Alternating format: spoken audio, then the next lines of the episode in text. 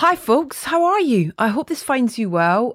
I don't know about you, but God, can it stop raining already? I mean, the good thing about that is that it does encourage you into the cinema, hopefully, which is a good thing. There's some fun stuff out at the minute. Dungeons and Dragons uh, is definitely one that I would uh, highly recommend. To be honest, I was a bit like, meh, but oh, it's very, very good. Also, do you know what we rewatched over the last couple of days? We were down in um, Devon for a couple of days. This is a couple of weeks ago. And I had limited access to things to view, but we logged into something. Um, we watched the first two Sherlock films, and they really do stand the test of time. They were a lot of fun, and I'd kind of forgotten how great that camaraderie and comedic double header of Robert Downey Jr. and Jude Law was. So, yeah, I really enjoyed it. I've seemed to have been kind of not stalking Jude Law recently, just that he's been in places that I've been to. I've not been planning where he's been going and that I'm making sure I've been there at all. But when I was at the Star Wars celebration recently, uh, he came on stage to talk about Skeleton Crew, which he's part of, which I'm very much looking forward to that. And then last week, I was lucky enough that I did uh, a really lovely, kind of weird remote press conference. So basically, it was so bizarre. I was in a London, posh London hotel. I was in one room. Jude Law and David Lowery were in another. Uh, the cast were in another room next to each other, but we weren't in the same room doing a press conference. But that's because there was about 200 of the world's press there talking about Peter Pan and Wendy, uh, which is David's adaptation of the man. The film's 70 years old. The book is obviously much older, but he's similarly with Pete's Dragon. Have you seen Pete's Dragon that David Lowery did? So great. David Lowery is one of these fantastic filmmakers who I get so excited about whatever he does. You might have heard me wanging on about a ghost story many times and that Daniel Hart soundtrack. Yes. Uh, but he just does this brilliant thing where he's got this, I don't know if it's a childlike quality to approach things in a certain way, but I really enjoyed Peter Pan and Wendy and I'm excited for you guys to see it. I think he's done a beautiful job of reimagining that story that we think we all know and those characters that we think we all know to give them something new and fresh and contemporary. So there we go. That was the other opportunity that I had to see Jude Law, which was bizarre but lovely. Uh, anyway, that was a very long and warbly hello, wasn't it for me? I've, uh, I've I've not been out much to be honest. Can you tell? Um, it's lovely to have you on board. Thank you so much for joining me for another episode of my weekly podcast soundtrack and my professional pride and joy where I get to enthuse and uh, dive into the world of film and television and music. The wonderful thing about this podcast, and I hope that that's one of the reasons that you maybe come back for more, is that we try and kind of really shake it up with regards to who we talk to and what we talk about. It's great to get the big names. It's great to be able to talk about, you know, the big productions and things like that. But we're equally excited when we get the opportunity to talk to new and exciting talent. And we've been really, really excited about what we've done with that over the last while, with Raine Allen Miller being a recent one for Rye Lane, which I hope you've had the chance to do. I love kind of when people approach us uh, about having people on the show and we're like, yes, um, and I'm very excited about you guys hearing this week's episode because it's not always easy when you take something that's pre existing and try and, I don't know, put your spin on it. Just as I've been talking about David, to be honest, but Rachel Weisz and Alice Birch, um, who together have brought us their reincarnation, reimagining of David Cronenberg's classic thriller Dead Ringers. Jeremy Irons, of course, starred in the original, and as well as starring in the lead as the high flying twins. Rachel's also produced the show, while Alice developed the concept for Amazon Prime and was a driving force behind the script. And as I said, it's on Amazon Prime now. So I just want to pre warn you if you haven't seen it, maybe go and dive into an episode or two before we talk about it. But we don't, there's not too many spoilers in it and stuff. But if you don't know the story and you don't want to know the story, then maybe sort of have a look first and then listen to this episode. Now, unfortunately, Murray Gold's score for the series is not commercially available, so we are unfortunately not able to share any of that with you. However, there are plenty of great needle drops used throughout the six episodes, including Might Bang, Might Not by Little Simz. If I give you my time and give you my space, know that that shit's not to waste, yo. Still better know your place, yo. I ain't slept good in days, yo. On job running up pace, so we smoke too, right? You say so. I'm back on my bullshit. You ain't seen no one like me since Lauryn Hill back in the 90s, bitch. Feeling herself, yeah, I might be, bitch. Gotta know so when you know that, but the olders make way for the 90s, kid. Please don't kill my high. I've been work no stop, never tired, no. That girl is on fire, you know. Always stay bringing them vibes, you know.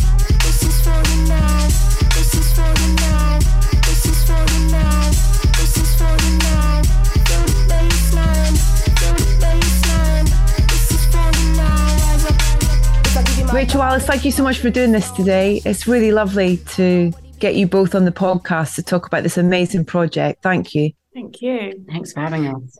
I mean, music's we'll get we'll get into specifics in a second, but this show's kind of got amazing music in it as well, which really it drives a a tone. I think it drives so much combination of the the needle drops and then the kind of choice of composer and cues and stuff that you that you've used.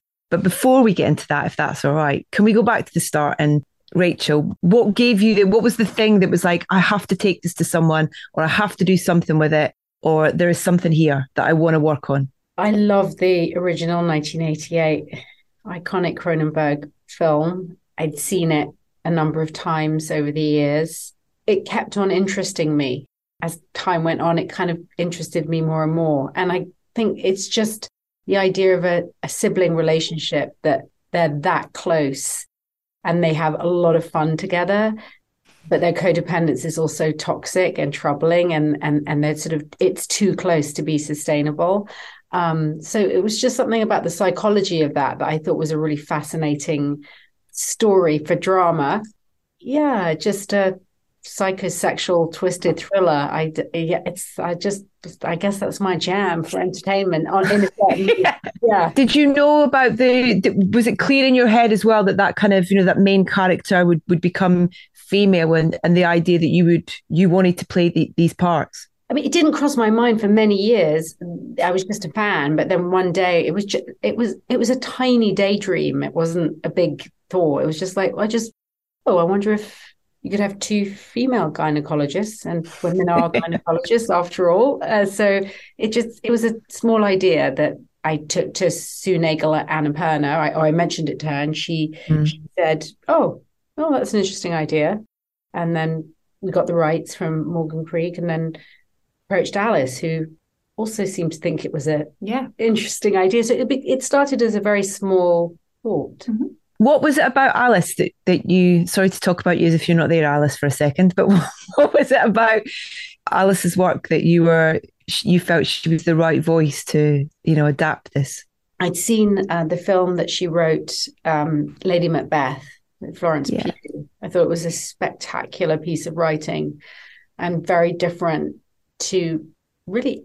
I couldn't think of anything that I'd seen that was like that about a young woman following her own instincts and her own drive, and incredibly unusual for a period film. For it for Yeah. it was not the usual ingenue in a corset uh, piece of writing. It was it was really I, I thought it was spectacular. I'd read a play of hers called Revolt. She said Revolt, very different piece of writing, but I thought she was brilliant, just a brilliant Mhm. writer. Where did you start with this then? What was the starting, what was the jumping off point for, yes, there's a book, yes, there's a pre existing film, but this is so different. It feels like so relevant, so necessary. And you've written these two brilliant characters who are so different, but then they're also not. It's kind of this really unique thing where they're both, you know, they're very different, but then they also have to have almost like a one kind of framework in a way, if that even makes sense. But yeah, where did you start?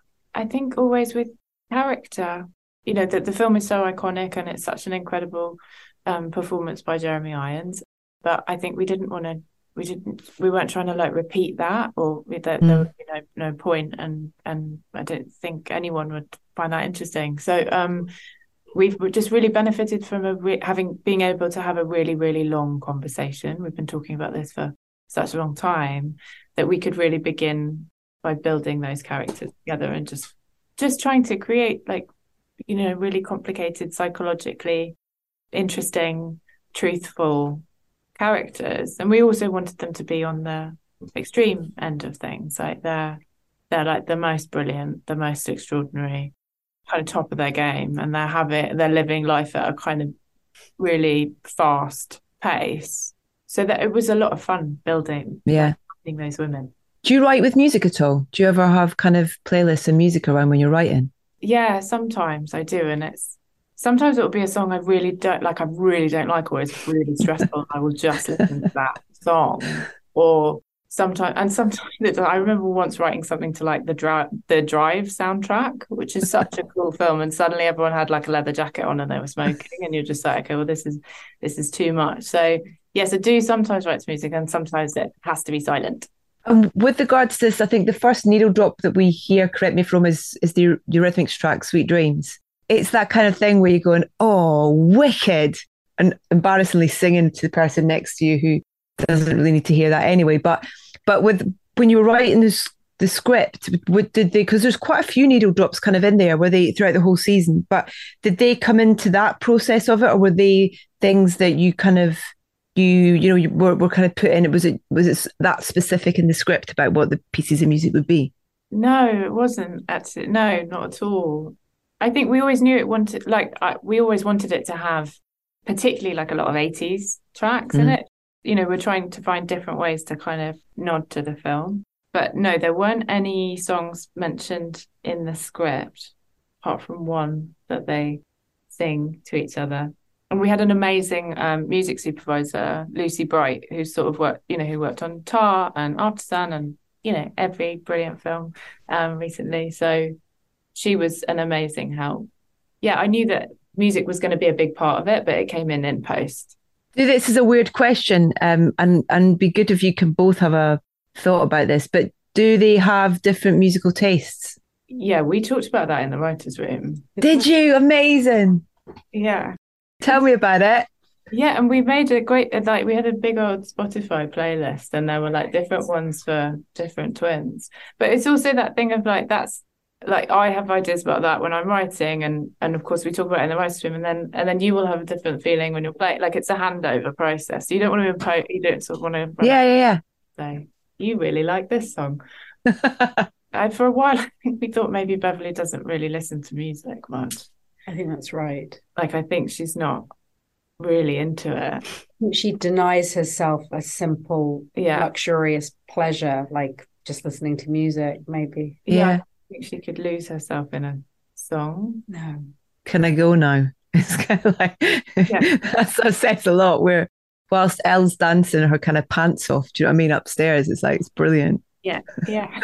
I think we again. I mean, maybe it's not very surprising, but I think we thought Elliot sort of loves loves loves everything. You know, would definitely put on a, a some some opera, and then would would be listening to some you know some disco track, and then and then something any of it's cool for either of them. I think it's like, yeah.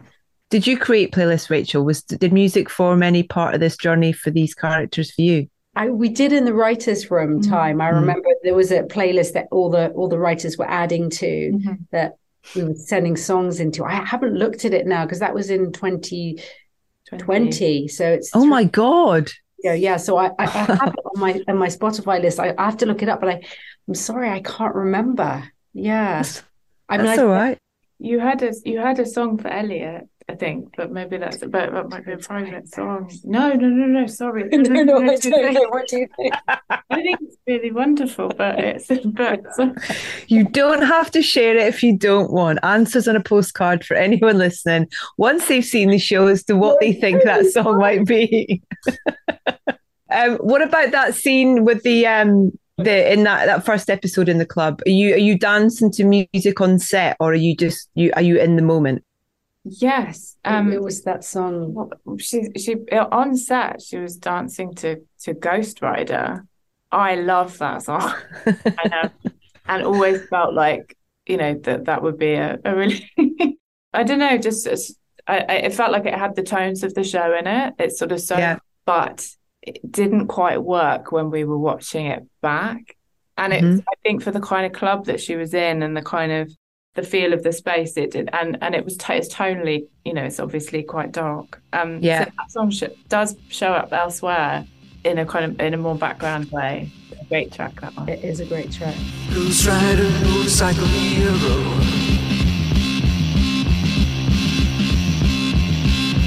Baby, baby, baby, he's a looking so cute. Sneaking round, round, round in a blue jumpsuit.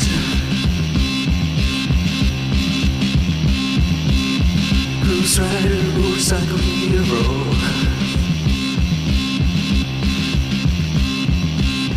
Baby, baby, baby, baby, he's a blazing away.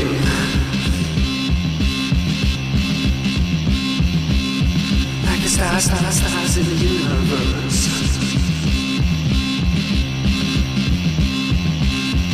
Blues rider, motorcycle hero.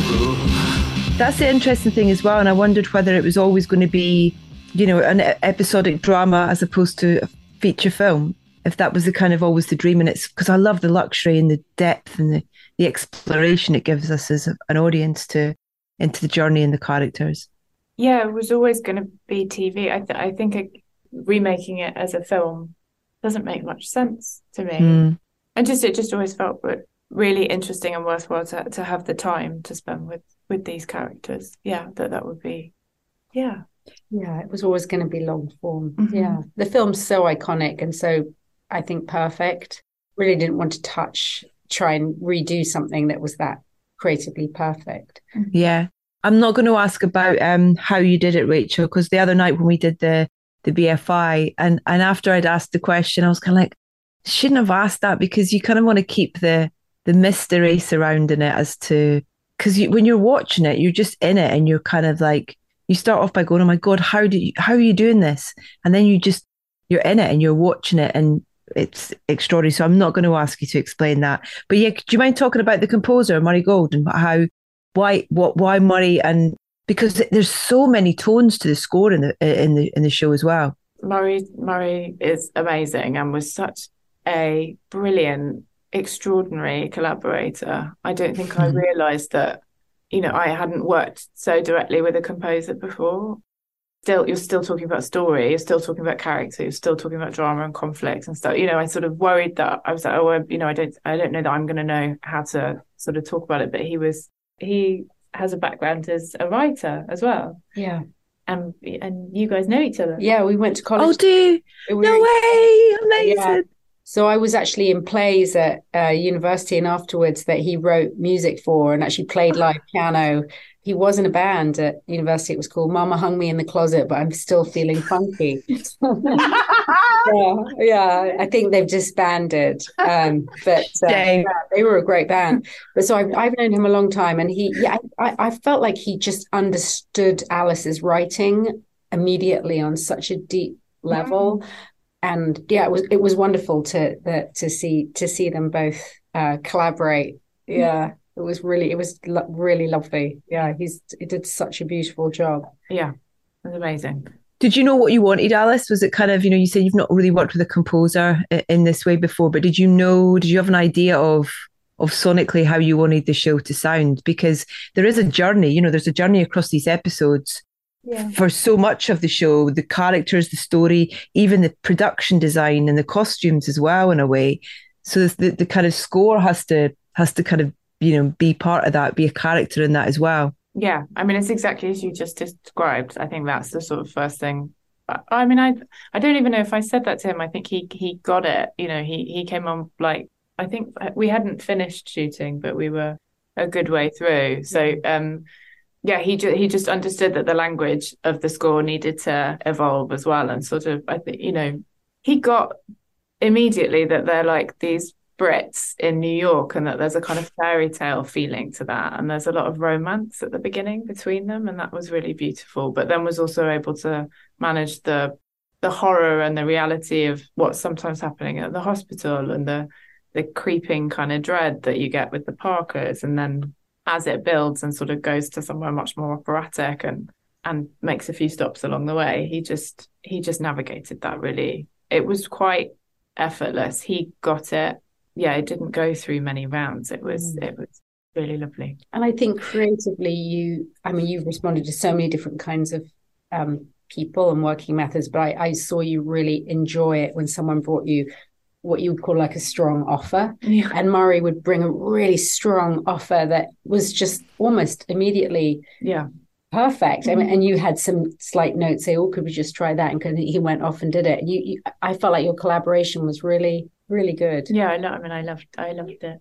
I, I, we've, he's been on the podcast and he's so lovely to talk to as well. And you can see that enthusiasm for what he does is kind of, and it feels for me as well, for him as a creative, he's always trying to, to try new things and to push his own kind of, you know, self limitations that you put on yourself sometimes. You kind of, and, and I feel like this is just, it, I can tell that he, from listening to it, that he's kind of done that and he's had so much fun with it as well. Do you think that's fair to say? I think so. I think very much so. Yeah, he's a he's adventurous, and he's got a yeah, he's got a bold, a bold spirit, and he's always very creatively like passionate. He's very very Mm. passionate, which is lovely. Yeah. great glasses. I remember as well when I spoke to him, had amazing glasses, which you know, Yeah. slightly materialistic comment, but they were like, "Oh yeah, great glasses. Always makes a difference." Did you refer back to the, or how much did you refer back to the film, the original film, both in terms of, I guess, things that you like wanted to avoid, or maybe nods of admiration, or you know, kind of inspiration? Were there were there elements of that at all of kind of going, no, we don't want to go there, or yes, we want to make an, you know, give a little nod to that in a way? I mean, there's again the score in the film is is one of the things that like really like stayed with me. Mm. Really, like it's so it's so again so iconic. It's it's Mm. really incredibly powerful.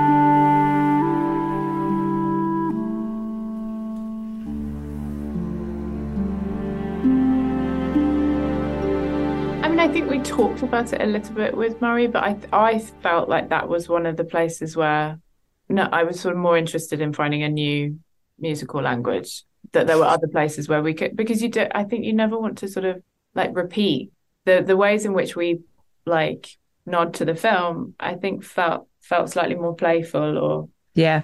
conscious of themselves, and um, what Murray's done with the score is is really his own his own thing. I think. It really complements the tone, I think, of the show as well, because there are moments where it's really bloody funny.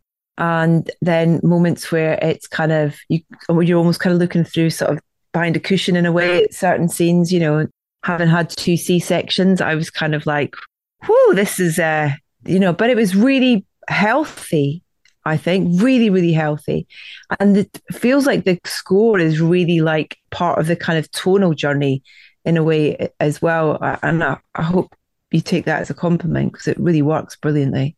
Um, I've got to ask about Coldplay because that I've like properly laughed out loud at that little scene with the kids singing Coldplay. Just makes me giggle just thinking about it. Just it's it's it's not the kids singing Coldplay. That's very sweet. It's just the situation Mhm. and who they are or who their family is and what that whole kind of thing is. Did you have to get clearance before you shot it, or how did it work? We did, yeah, yeah, yeah. And and I did I didn't really have a backup. I thought Coldplay singing The Scientist was very funny. Who made the call? I think I think it was probably Erica Kay, one of our brilliant producers. Yeah. Yeah, Our line producer. Yeah. Yeah. I think she got she got us Coldplay. Thanks. Yeah. I think it was down to the wire It though, really right was. before we were It shooting really it, and there was. wasn't Really? song you wanted. Yeah. Yeah, Yeah. yeah. Just that all those things take time, you know, getting Yeah. the kids had gone away and learned. You know, those kids, of course, had to learn it and and did so beautifully, brilliantly, so Yeah. beautifully but I don't think we'd got the rights by when they were learning it. So yeah, it was down to the wire. Yeah. Come up to meet you, tell you I'm sorry.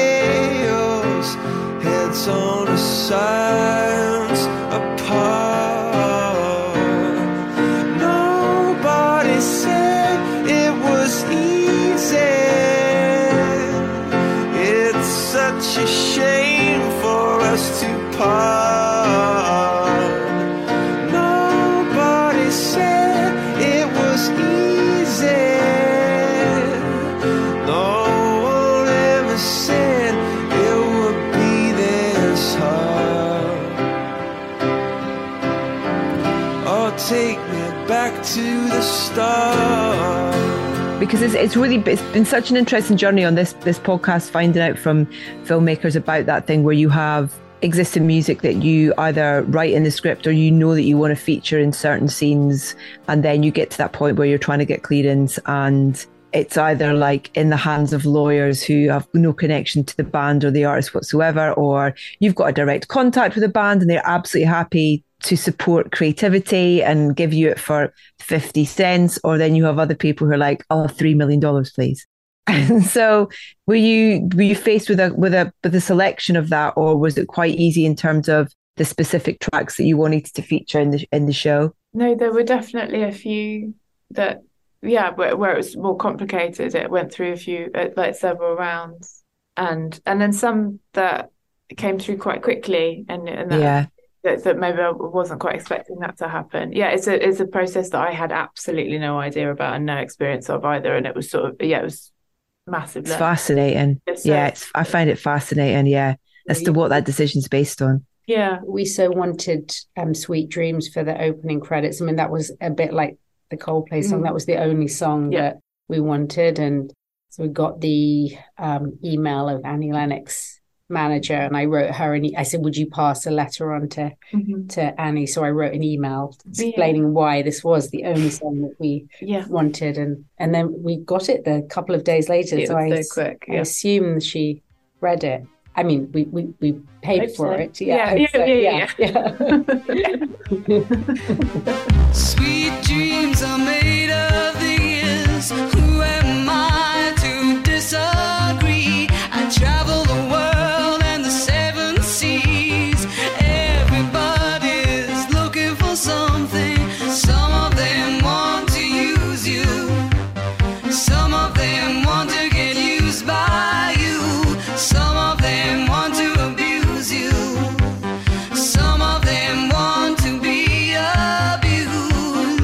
Rachel, in terms of coming, you know, as well as this phenomenal performances in this in this show, but the work that you've done behind the camera from that first, you know, moment of going, there's something in this. Uh, This is stuck with me, and I see there being a new journey for it in a way.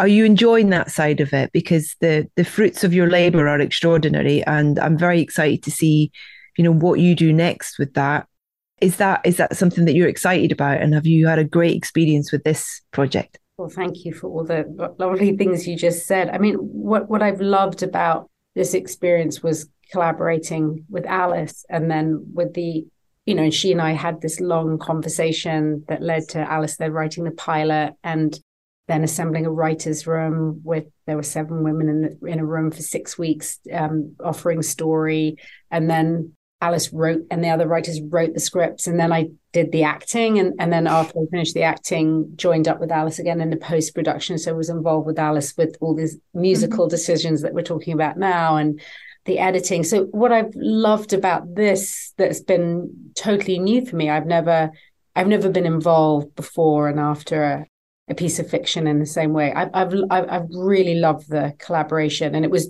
doing new things that were really challenging and um, learning on the job uh, that were yeah it was both challenging and really uh, joyful. So yeah and, and and the whole team that alice you know organized around around of us all of the heads of departments murray it was it was a really wonderful group of people. So it's it's been a collaboration with Mhm. so many so many brilliant and talented people I, Mhm. yeah i really loved it Learned loads do you want to direct is that a route you want to take it's not something I I did direct a short film a few years ago and I I loved working with the actors. But uh yeah, I, I don't know if I've got the right it's not something I'm thinking about at all. No, no.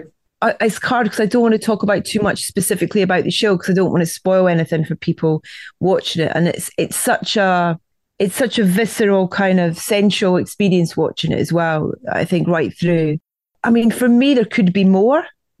you know, I mean, once the you know, in terms of the end point to this, it feels like there's another story to tell off the back of that. Is that just me, or is there? Do you feel like there's another journey in this? I mean, we can't say too much specifically, but do you feel that, or or, or not? I think that's like the most wonderful compliment and then like the loveliest thing, and like more than could have hoped for that y- you as an audience member see see can keep imagining things for these characters. That's like Mm. genuinely incredibly moving. I don't know. I mean, it's been the of it the most challenging thing, but the greatest joy. Um, Yeah. writing for Rachel. So I mean, I could do I could do that forever for sure. It's the start of a beautiful partnership. Then I love it. Brilliant. Um, listen, it's so great to get to chat to you and um and just yeah and enthuse about it and talk about the music specifically as well. And um yeah, thank you so much for your time. Thank you. Thank you so much, Thank Edith. Thank Take you. care. Have a great day. Thank you. Bye.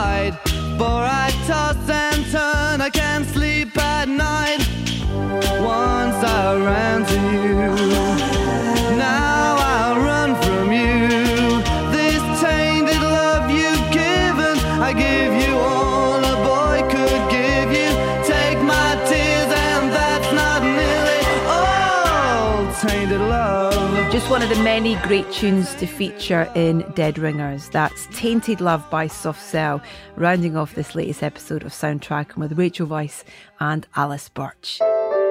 My huge thanks to Rachel and Alice for taking the time to talk to us. You can watch all six episodes of Dead Ringers on Amazon Prime right now. And apologies once again, it's it's heartbreaking for us that we couldn't bring you any of Murray's music from the show. We did try, I promise you. But if you want to hear my chat with Murray, you can head to edithbowman.com where you'll find every single other episode of the podcast. Follow us on Facebook, Instagram, and Twitter. We are at Soundtracking UK, and there's also loads of extra content on our YouTube channel, so do subscribe to that too. Now, at the start of the show, I was talking about that idea where we really like to kind of, you know, step outside the norm of those kind of big film and TV uh, releases. And something that I'm really proud that we are getting the chance to talk about is Creature. Creature is this phenomenal kind of crossbreed of a production. It started off its life as a ballet, written and created by the hugely talented Akram Khan. And due to COVID, it just didn't have the opportunity to be performed in theatres in the way that it would normally be. Cue Asif Kapadia, the wonderful director who came on board and, with his incredible collaborators, managed to turn Akram's ballet into this wonderful film version of the production. It's kind of like nothing else I've ever seen, and it was a beautiful journey to get the chance to speak to Asif, Vincenzo Lamagna, who, of course, was their inception with Akram in terms of creating this ballet. Uh, he's the composer and he's seen the project right through, and then Sylvie Landra, who's this beautiful and hugely talented editor. So, next week's episode is a wonderful celebration and discussion about Creature. I very much look forward to the pleasure of your company then.